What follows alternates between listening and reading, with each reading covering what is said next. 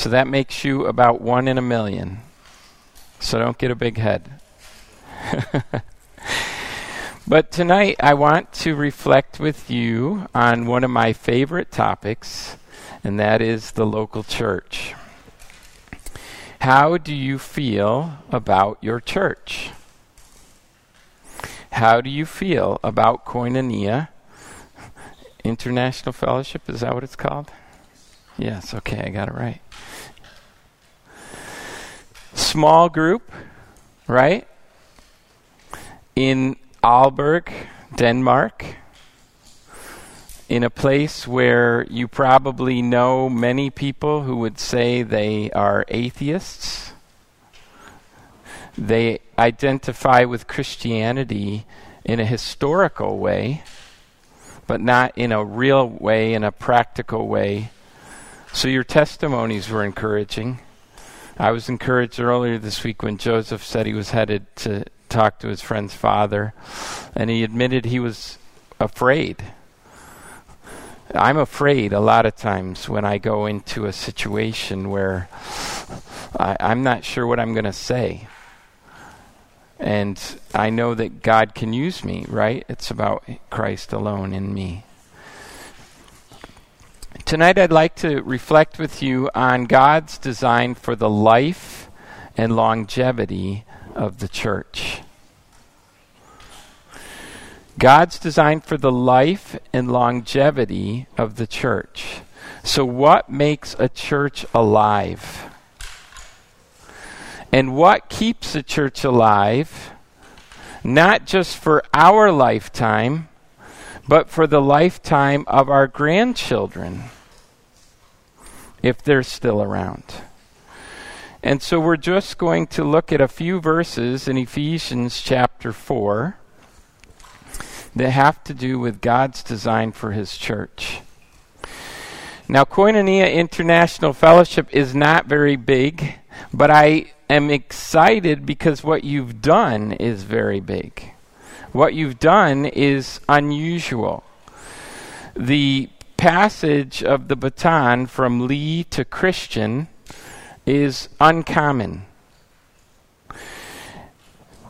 And it's something that I had the privilege of sharing in my ministry in Naples, Italy. Jackie and I were missionaries for 22 years in southern Italy.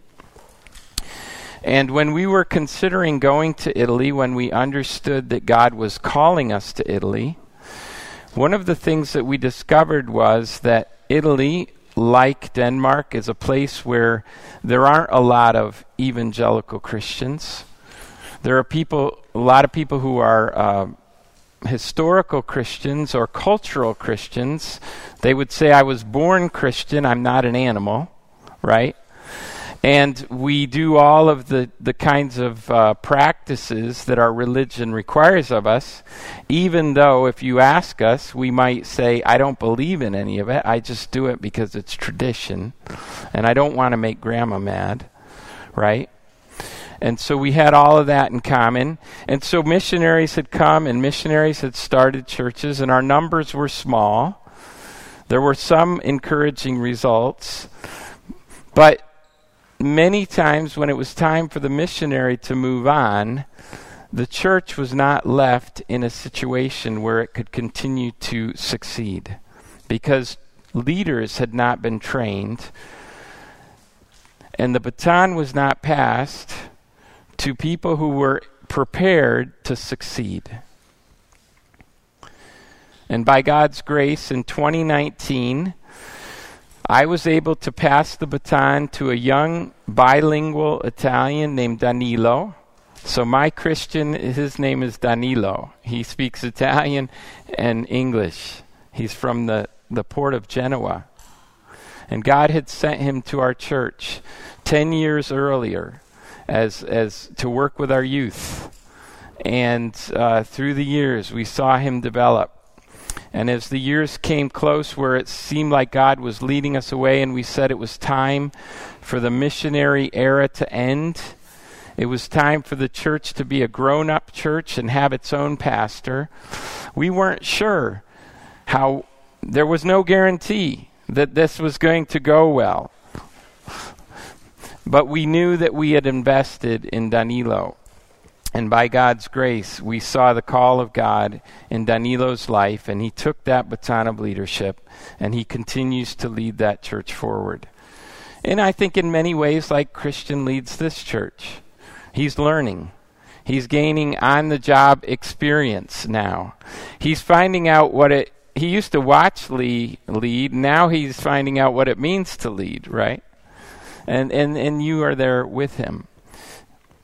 And that's God's design for the local church. Unfortunately, for many churches, we live what's called the Pareto problem. Maybe you're uh, familiar with Vilfredo Pareto. He was an economist, an Italian around the beginning of the last century and he observed uh, uh, he he observed the law of distribution. Twenty percent of the land in Italy was owned, or eighty percent was owned by twenty percent of the people. And so Pareto took this principle, and it became a principle that we hear. Maybe you've heard the Pareto principle when it comes to time management. What do we say in time management? 20% of your efforts produce 80% of your results. Pareto saw that 20% of Italians owned 80% of the land, and his uh, theory was that that's how wealth would be distributed out. Now, how well that works or not, we can argue, you know, as well. But we see this in many places in life. And we see this happen in the church as well. Sometimes we say that 20% of the people do 80% of the work in the local church. Now, that's not the law of distribution that God desires for his church. But maybe it's been your experience as well. I grew up in that kind of a church. I thought that we hired the pastor, your father's pastor, right? I thought that we hired the pastor to do the work, right? That's what we pay him for. Christian is supposed to do the work, right? He's the pastor. 20% of the people do 80% of the work. But the problem is when we apply the Pareto principle in the local church, it, it is far short of what God desires for his church. And so I'd like to look at a couple verses that show God's design for the life and longevity of the local church. And it's just here in a couple verses in the fourth chapter of Ephesians, starting in verse 11.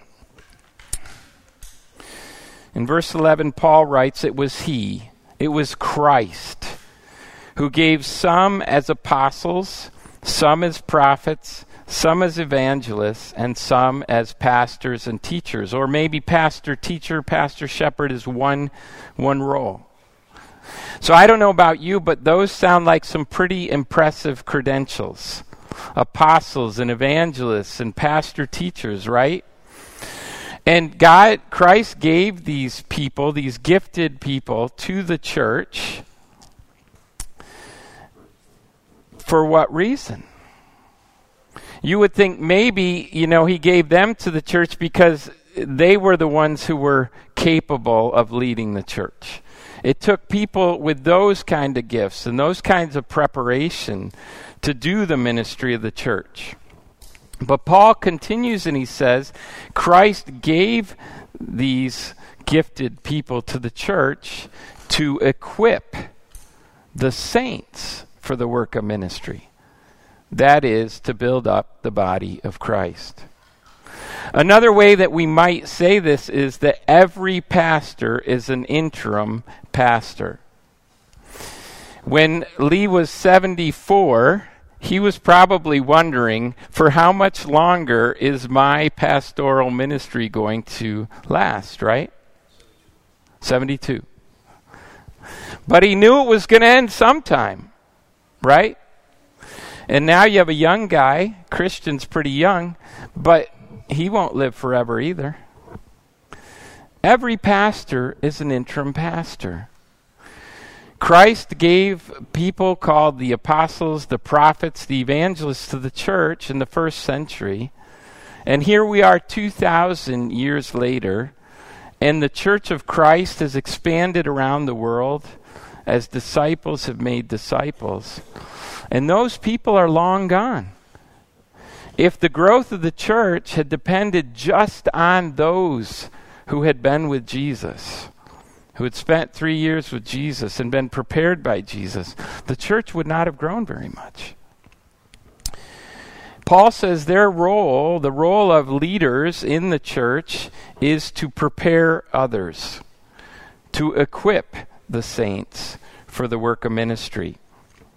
And again, I don't know about you, but for me, in my growing up years, I grew up in, in the church. I was a third generation Christian. My grandparents came to Christ, and so we saw Jesus in the life of my parents and my grandparents, and we we came into the local church and we lived in our local church, but we didn't understand. I never understood that the pastor was supposed to equip me for ministry. We were involved in many ways. There were a lot of activities in our church, and we attended church on a regular basis. But I never would have imagined that I would go from sitting there to being up here. I never understood this role. And then God called me into missions. And I came as an American and I learned Italian, but I realized that, that for the long term good of the church, I was not the solution. I speak with an accent. My Italian's not bad, but I'm not Italian. I always needed a religious worker's visa to be in Italy. There were a lot of costs involved in having missionaries as pastors. So, ideally, for the long term good of the church, we needed to equip, equip people, first generation Christians, as God sent them into our church to do the work of the ministry. And by God's grace, He raised up people, Danilo and others, and they continue to lead the ministry and, and to bring forth the church today. And so every pastor is an interim pastor. Every leader is an interim past, uh, leader. Every Sunday school teacher is an interim Sunday school teacher. Every small group leader is an interim small group leader.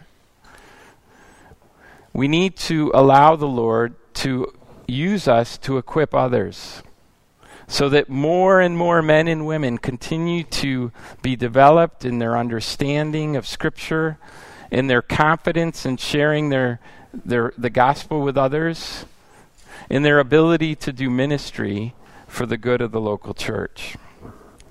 So, if every pastor is an interim pastor, then the flip side of the coin is that every member is a minister. Every member is a minister. And that means there's not just preparation in the church. Preparation implies that we all need to be prepared.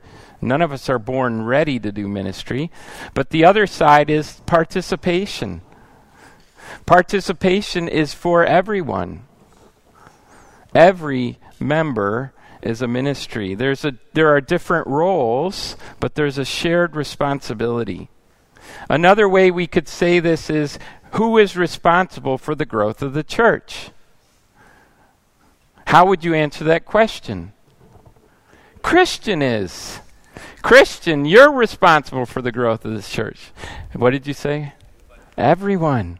Everyone's responsible for the growth of the church. If God put you in this church, it's because He gifted you. If you are a son or daughter of Christ, you have God's Spirit in you. You have a spiritual gift, and your gift contributes to edify or to build up this local body of believers. Another way we might say this is that some coach, but everyone gets to play. Last night, Aalborg won the handball game. My suspicion is the coach wasn't on the floor playing, he was on the sideline coaching. He didn't win the game, did he? Who won the game? The players did. But the coach put the players in a place where they could succeed and win the game. And so uh, Paul explains this by going on to equip the saints for the work of the ministry. So that is to build up the body of Christ. So, what does that look like in an international Baptist church? Our context is a transient context. How many of you have been in this church for 10 years? How many of you have been in the church for seven years? Uh, oh, how many of you have been in the church for three years? Yeah. How many of you have been in the church for less than a year? Right. So that's our churches, right? Our churches are churches full of people that are transient. Some are here longer than others. And so, one way we might look at this is that just like our children, and you have a, a fair number of children here in this church, we don't start running this morning I went running with Christian. He was running a lot faster and farther than I was, but he was running. But we know that our children are not born running, are they? They're born crawling. It's a good thing they don't run as soon as they're born, right? Yeah. They're born crawling and then they're walking and then they're running. And that's the way it is in the local church. Churches like these. When we come into the church, we may not be ready to run, but we can begin crawling, and then we can begin walking, and then we can begin running, and then we send people off to serve the Lord in other places, in other churches. We deploy them into the mission. And when all this is happening, it leads to a healthy church. This is where the life of the church is. It's in, it's in the participation of everyone in God's work. Paul says, until we all attain to the unity of the faith and of the knowledge of the Son of God, a mature person. This mature person is not an individual, this mature person is the church. It's a corporate maturity. There is unity.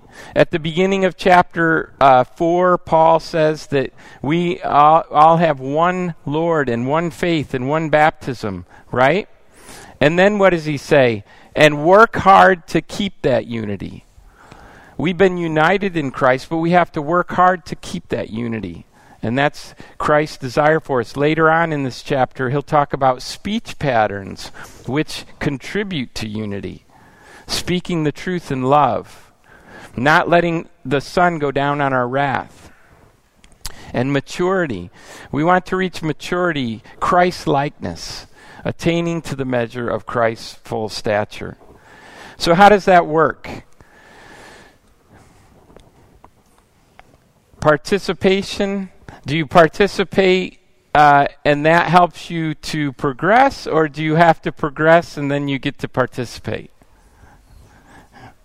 What do you think? Yes. Yes. Many times over the years, we would ask ourselves, is that person ready? And, and in, in uh, where I come from, we have an expression of throwing them in the deep end. Do you do that in, in Denmark? Do you throw them in the, in the river be, and they learn to swim or else they drown? Yeah. Sometimes we introduce people before we might think they're fully ready. And then they grow and they become more ready right? And they get more responsibility. Sometimes we train people and we equip them and we let them try ministry, and then we give them more responsibility. I have a feeling that Christian went through a lot of training before you all felt confident to make him your pastor. But I imagine there were many times where you heard a sermon and you thought, well, not bad, Christian. We, we know you're getting better, right? There was participation and there was progress. And that's true for every one of us. I had no idea that I would be doing the kinds of things that the Lord has allowed me to do in my life. Jackie and I both grew up in little towns where there were more cows than people. We moved to the city of Philadelphia. Wow, amazing. Went to Bible college. Thought that was amazing. Next thing you know, we're headed to Naples, Italy with our almost two year old and our three month old. That was amazing. 22 years as missionaries in Italy. And then God showed us that I was going to become the general secretary of the International Baptist Convention and move to Frankfurt, Germany. And at 52 years old, study German and pass my B1 test. I'm not fluent yet, but and now get to, to be part of all this great family of churches. God had a lot more in mind for me than I ever could have imagined. And there was a lot of training that went into that. And that's true for each one of us. God has sees potential that we don't see in ourselves. And that potential gets developed in the local church. And so that's God's design for his church. It's a multi generational focus. It isn't just about you and me in this room and getting old in this church together, if that were even possible. Some of us will be gone shortly. But it's about how will this church be in a hundred years? It's a multi generational focus. That's what God has for each local church. It's about widespread participation. It's not about the Pareto principle. It's about many people having a place to play, having a place to learn, having a place to grow, to use their gifts in ministry. And it's about progress. We all get to progress individually, and the, as a result, the church progresses corporately. I like to say that God's work always outlasts us, but it never overlooks us. God, in, in, He desires to use each one of us where He's planted us for this season in the local church. And so that is my invitation for you today. It's the invitation that I ask myself whenever I come into our churches. We are an, uh, an association of churches. I have no authority over the church. But I ask myself the same question that I would invite you to ask How do we steward well this church? It's Jesus' church. It's not Lee's church. It's not Christian church. It's not your church. It's not my church. It's Christ's church. How do we steward well Christ's church? In this uh, Venn diagram, there are three parts. When it comes to somebody else's part, when it comes to Joseph's friend's father's part and his need to respond to the Lord in these last days of his life, how much control does Joseph have over his father's his friend's father's part? How much control do you have over your children ultimately? How much control do you have over any other person? Zero. How much responsibility? Zero. How much responsibility do you have for God's part? Same answer. Zero. The good news is that God is 100% faithful. He will do his part. And so, what part remains? Our part, my part. I'm 100% responsible for my part. And so that what do I need to do? Simply do my part. Simply do my part, whatever that is, for God's glory, for His church, for His kingdom. And He will take that and use it to do His work. Let's pray. Father God, thank you for Koinonia Fellowship, Aalborg. Thank you for the people that you brought to this church. Thank you for the way that these churches become a spiritual family for us. They become uh, a gym where we, we develop spiritual muscles. They become a training ground where we learn to do ministry together and where our character is sharpened and we become more like Jesus as we submit our lives to His sovereign care and follow His leading. Lord, I pray that you will encourage each one of us for the part that we have to play in that. Thank you, Lord, that you are faithful. Thank you that you always uh, keep your promises, that you keep your plan moving forward. And thank you, Lord, that in the life of this church there's been a, a passing of the baton in leadership. And I pray that each one here tonight, as they evaluate their response to the to your word, would understand maybe one way that they can respond in doing their part for the good of this church. Thank you, Lord, for this opportunity to be here, and I pray that you'll just encourage us as we go into our week to see you at work in our lives and to be faithful to respond and allow you to, to do your work. In Jesus' name, amen.